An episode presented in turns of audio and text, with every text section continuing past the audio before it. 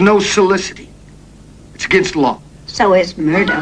Katharine Hepburn is Grace Quigley, a woman with a special interest in murder. Gangway! Oh, oh. Nick Nolte is Seymour Flint, a hitman with a guilty conscience. Seymour, one week you tell me I don't want to hurt anybody, Doc.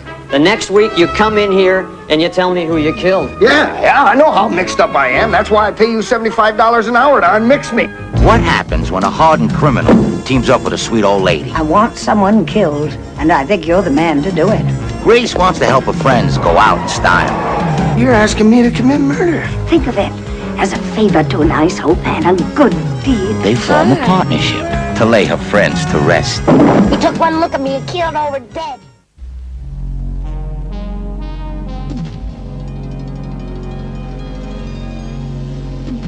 Hey everybody, it's the Cannon Cruisers.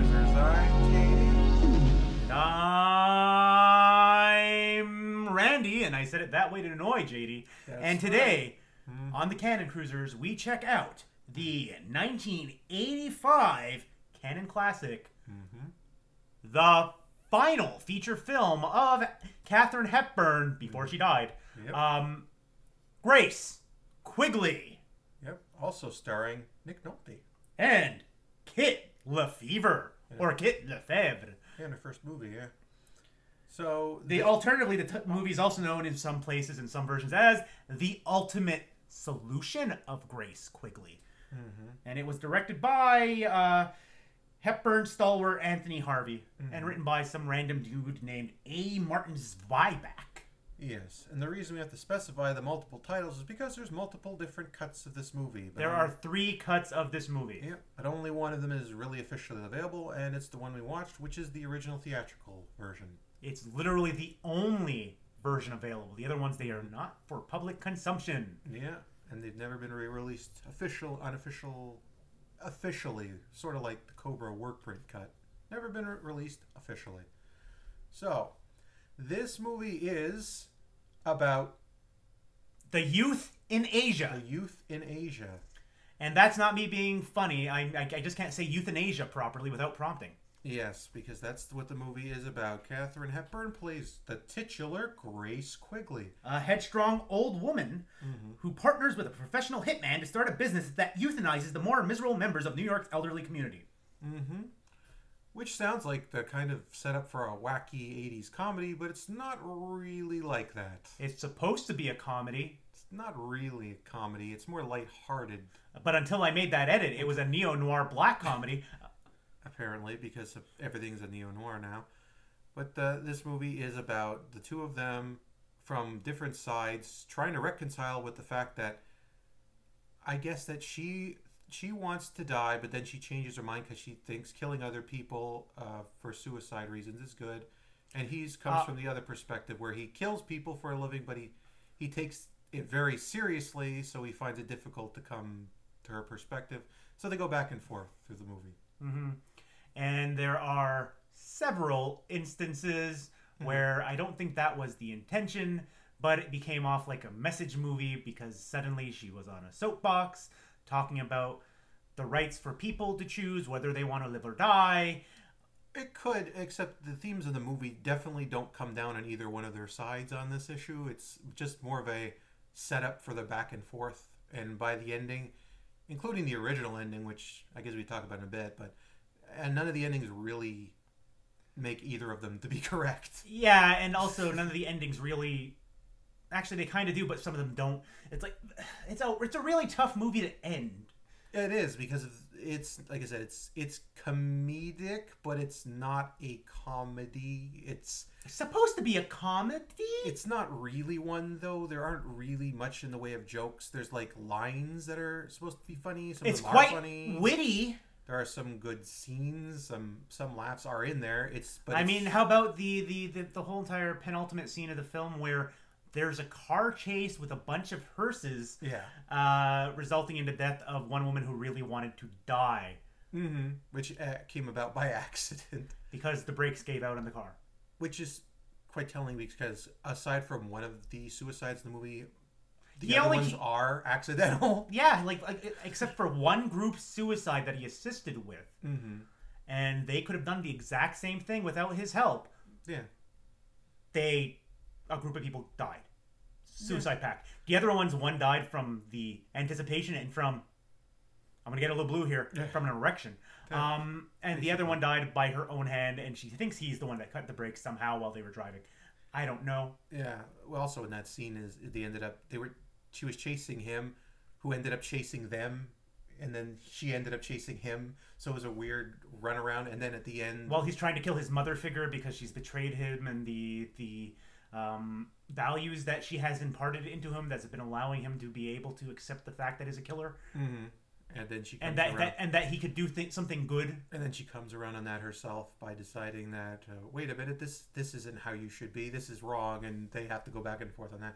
There's a lot of that sort Because of because she gets power corrupt. She gets power mad, JD. Power mad. Mwahaha! Kill the taxi driver. hmm and then he does, but he didn't really do it.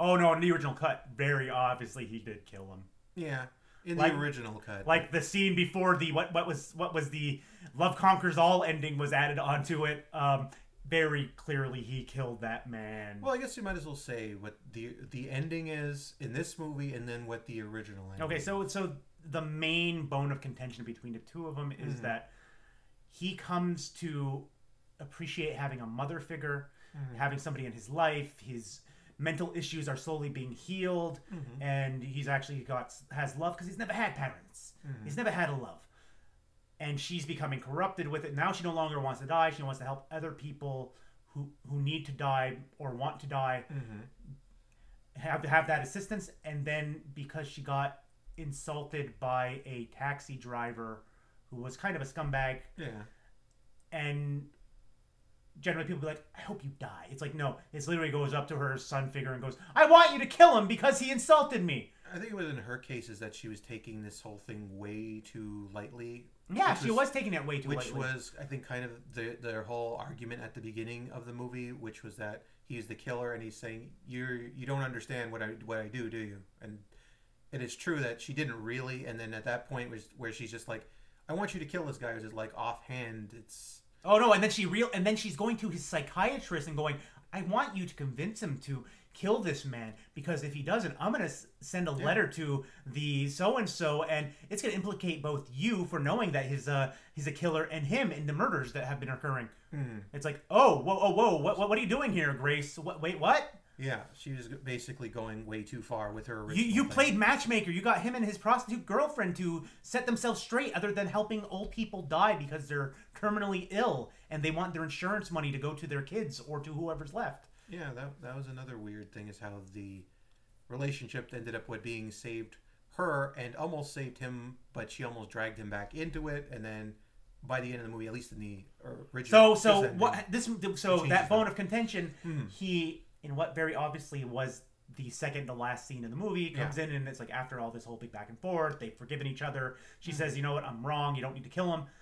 He then he goes out and in this version of the film, it's implied that he killed this taxi driver mm-hmm. and he has a breakdown and she comes to realization. So she starts having the nosebleed mm-hmm. from the guilt. yeah, so like she finally him. understands. She finally has that understanding of what it, it- and and you can see him completely destroyed that he killed this man he- who didn't really deserve it, but his mom wanted it. Mm-hmm. And then it cuts to her attempting suicide by jumping off of a bridge. And mm-hmm. then suddenly, oh no, ma! I, I shot him. I shot at him, and I missed him. Ha ha ha! ha. Get it? I, it's like I don't want to kill anybody anymore. Ha ha! it's Oh, okay. implied that he lied, basically. He yeah, it's like he lied to her because he he wanted her love and ha yeah. It's like no, obviously the way you were acting, you killed me. You're not that good of an actor as a character. No, no, I don't mean the actor's not that good of an actor. The character is not that good of an actor. He freaking killed that man. Yeah. And then as it's almost like it's a dream, JD. It's almost like it's a dream.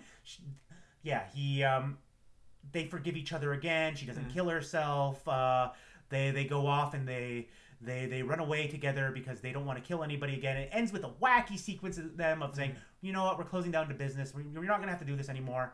But take me home, son. Take me home. Okay, ma. And when they get there, it's all there. Clientele waiting for them. The hundreds of old people, Yeah. and they run away and jump into a taxi. And who should it be? But the taxi driver The the, the jerk ass taxi driver that he shot at, Mm-hmm.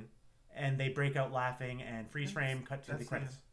Yeah, that, That's that's the uh, theatrical ending of the movie. Yeah. the original first viewing ending now that made this movie 30 minutes longer Mm-hmm. in the oh, in the original like hands cut that made critics very angry Mm-hmm. um It's the So- same so basic movie except for the it, so other than the part we were just talking about earlier where it's like Mm-hmm. she he comes and he admits to her that he killed a man he killed him for her and it breaks her they and she's telling him, oh we're gonna go to coney island we're gonna go to the beach we're gonna go have a good day in that version of the movie Mm-hmm. she they go to coney island and she walks into the sea to kill herself Mm-hmm. and gets swept away by the tide he sees her dying and because that's his mother he goes in to save her Mm-hmm.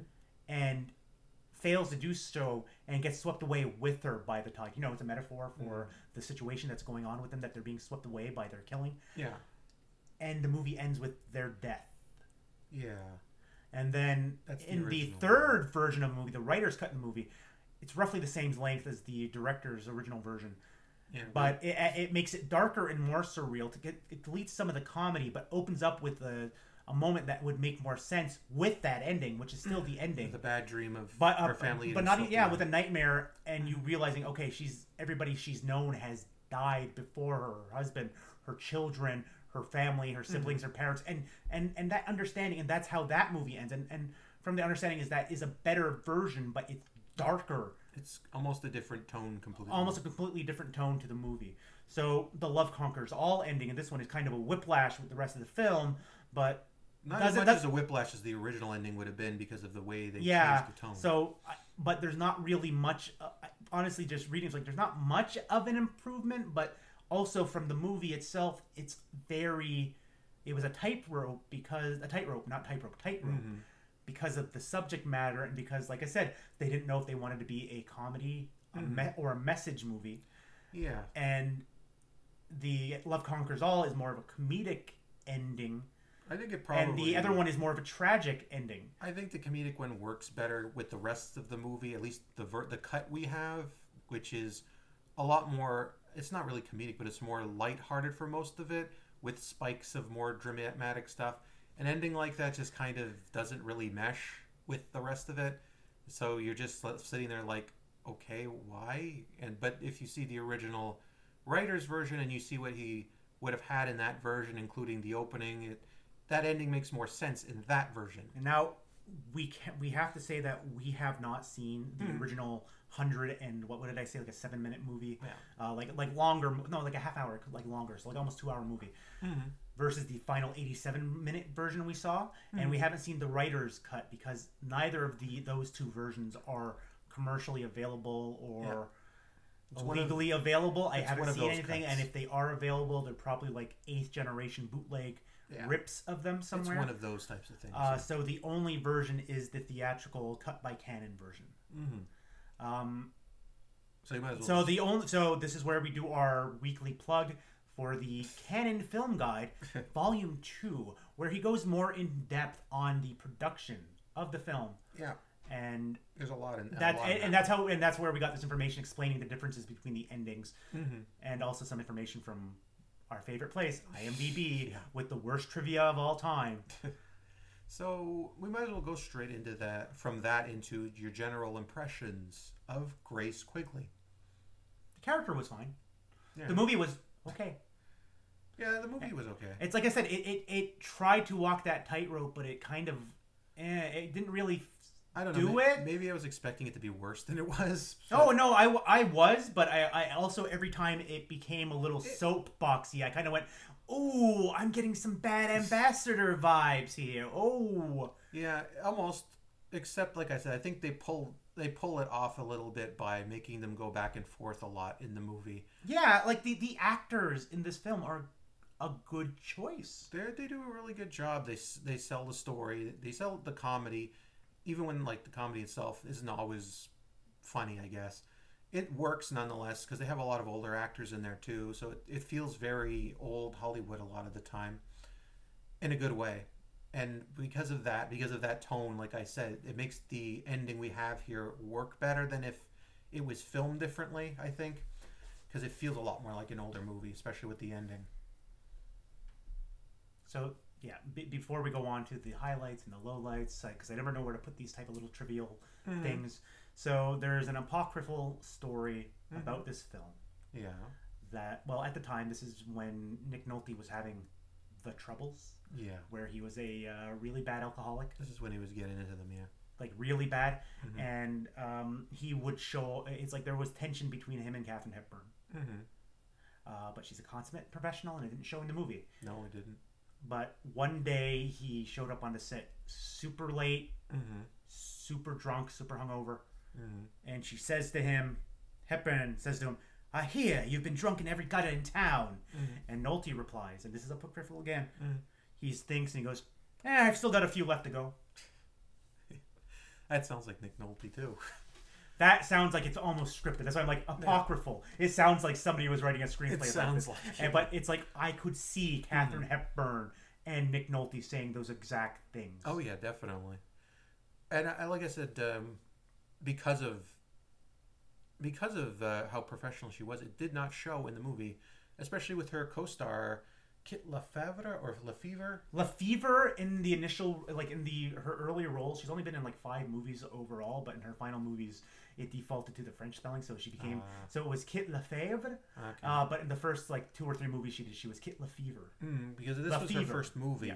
This was literally her first performance. hmm and she got the star across from Katharine Hepburn of all people. Yeah, playing a hooker with a heart of gold. Literally, actually, in this case, because uh, she's a she's a pretty good bright spot, spot for the movie. I couldn't tell it was her first movie either. She definitely felt like she belonged with everybody else. Kind of impressive, actually. And I'm glad that um, from what I saw, the the uh, the behind the scenes is that Katharine Hepburn really helped her through it. Yeah, it's like she almost mentored her from what I had read, from what I read from the interview that's in the book that I had read online. It, it- almost like she mentored her and helped her and walked her through it uh, on how, how everything goes down. Uh, just to give you an idea of um, some of the roles that she did end up doing afterwards. Uh, tell me if you know any of these ones, JD. Yeah. Her premiering role in, as Muriel in Grace Quigley. Oh yeah, we saw that one. Uh, how about the TV series Tales from the Dark Side, playing the voice of Radio in the episode titled The Enormous Radio? Oh, I definitely know that one. How about the um, che- it's the film Five Corners, where she played Esther? Oh yeah. And how about the Chevy Chase vehicle Funny Farm, where she played young operator and, and credited as Kit Lefevre? Oh, And that was actually so only four movies. That was her final film. all right. Those are actually pretty good things to be in. So, but yeah, she did a really good job in this movie. Everybody did a good job in this movie. I think that's what would probably be my highlight is that I like the actors in the movie. They all did a really good job. Yeah, the performances are really, really great, and you can kind of see that why when he did the writer's cut, because that's part of is that the writer's cut is what the they they ended up showing around to a lot of the critics after the fact, hoping to get Hepburn another Yeah. Oscar nomination, Yeah, and she did a good job in this one too. Yeah. yeah, and you could tell that she had a passion for it because this was like the movie uh, with um, what's his name, I could see Christopher Reeves. What, what was the movie called? Street Smart. Street Smart, where it was a passion project that he had come across the script in the '70s, just like her, same thing. And They are very unique if you think about. It. And she had wanted originally Steve McQueen, but then He died. He died. He died. And then died like a couple years before this. That's it. Yeah. Yeah, and like like I said, it's if it's a fashion project, but it definitely feels like a unique idea for a movie. And uh, from what I saw, the original, the original version of it, it definitely would have been more unique. But as it turned out, I think it was good enough. It could have been better overall, but as a movie, it was fine. Yeah, but the, yeah, the, the highlight of the film is Katharine Hepburn. I'm sorry, she's she's always good. and She's always really great. This one, yeah, always great. the the actors are really good. Like I said, um, I guess it might as well go straight into the lowlights. Would be that. Um, The script wasn't great. Not really. Like I said, it's more of a, a good idea than it is an execution in this movie. Yeah, that's, that's that's it. It's just that it's not executed. Like there's a good There- idea there. There's an interesting story to tell. The there are good idea, moments in there. the idea of an elderly woman working with a hitman to to perform uh, medically uh, to perform assisted uh, suicide.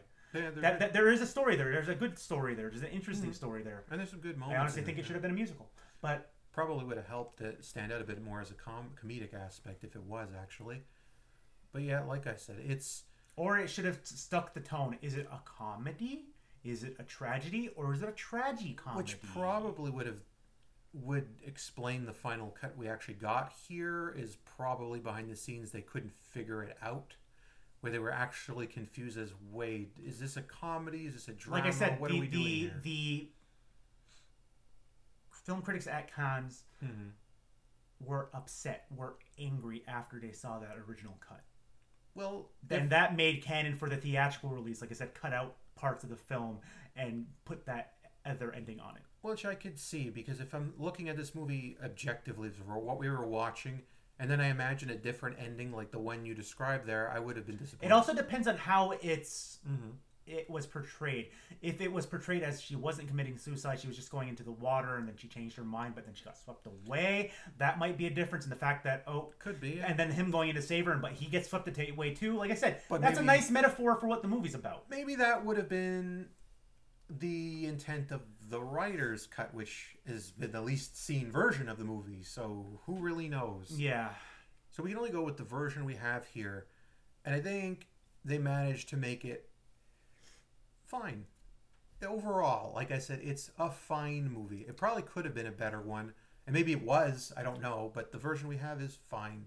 It's like And I do think this ending works better for this version they were doing yeah, because it was it's a lot more clear as to what's happening.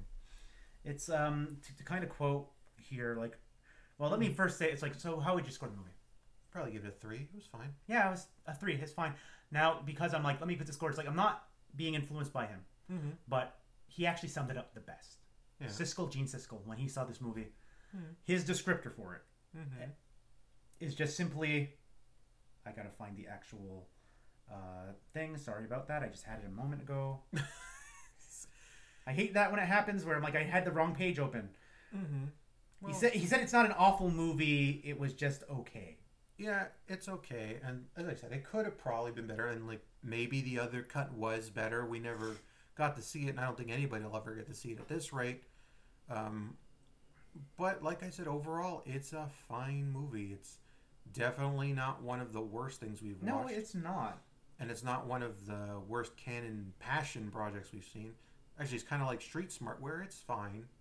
Like it's a good idea. Maybe there's a better idea in there. Who knows? Okay, so yeah, this is the exact one. So his his exact quote is Gene Siskel summed up the movie best with by saying the movie is better than awful, but still disappointing.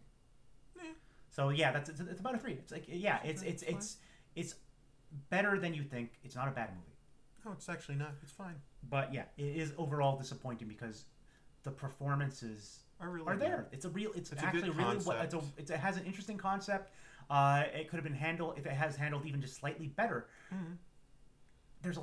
It hmm. could have. It could have been an Oscar nominee. It's like it, it's, it's like there there was this could have been Cannon's early Runaway Train. Like that. Like it could have been a actual Yeah, but at the same time, remembered movie other than just the footnote of it being Katharine Hepburn's last feature film. At the same at the same time, though, I can kind of see why we ended up with the version we did because of that early cut was And- a more of a mishmash. And now it's like, So- but but was it the direction? Was it Yeah. the script itself? Was it the editing? We'll never know because we know that the acting Hmm. was great, and it's not. We're not just talking about the three principles of like uh, Hepburn, Nolte, and Lefevre. We also had um, the psychiatrist who was actually really good too. That deserves a call out. Uh, Chip Zien oh yeah, playing Dr. Herman.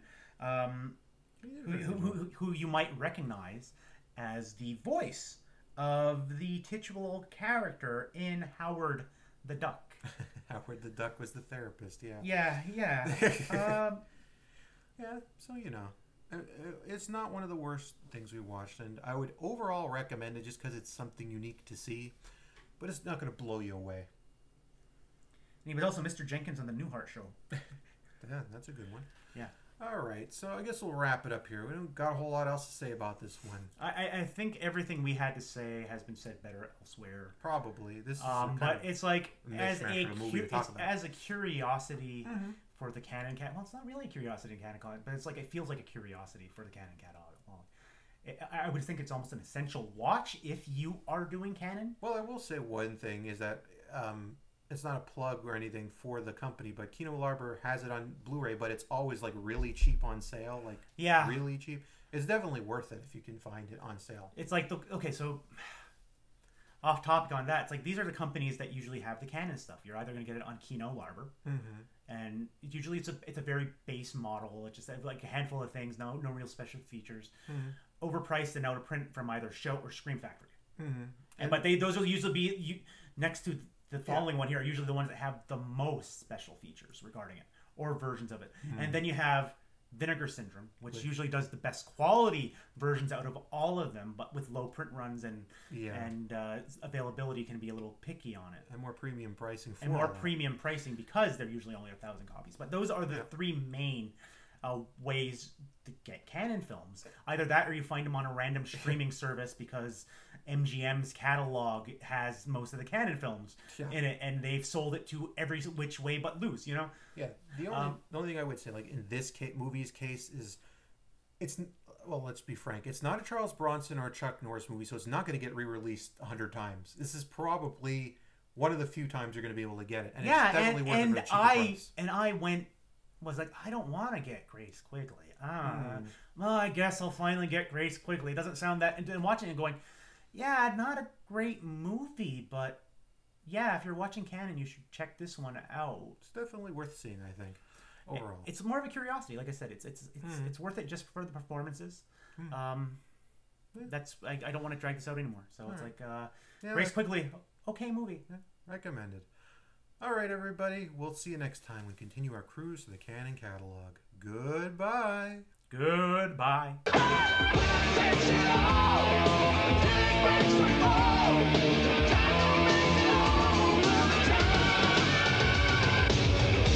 We're Cannon Films, and we're dynamite. As a favor to an ice hope and a good deed. They form a partnership to lay her friends to rest. He took one look at me and keeled over dead. Now, if you would agree to a special group raid, we could really make a killing. Soon, their business starts booming. Who the hell are all these people? What have you told them about me? He's a jolly good fellow. But a hitman can only go so far. Katharine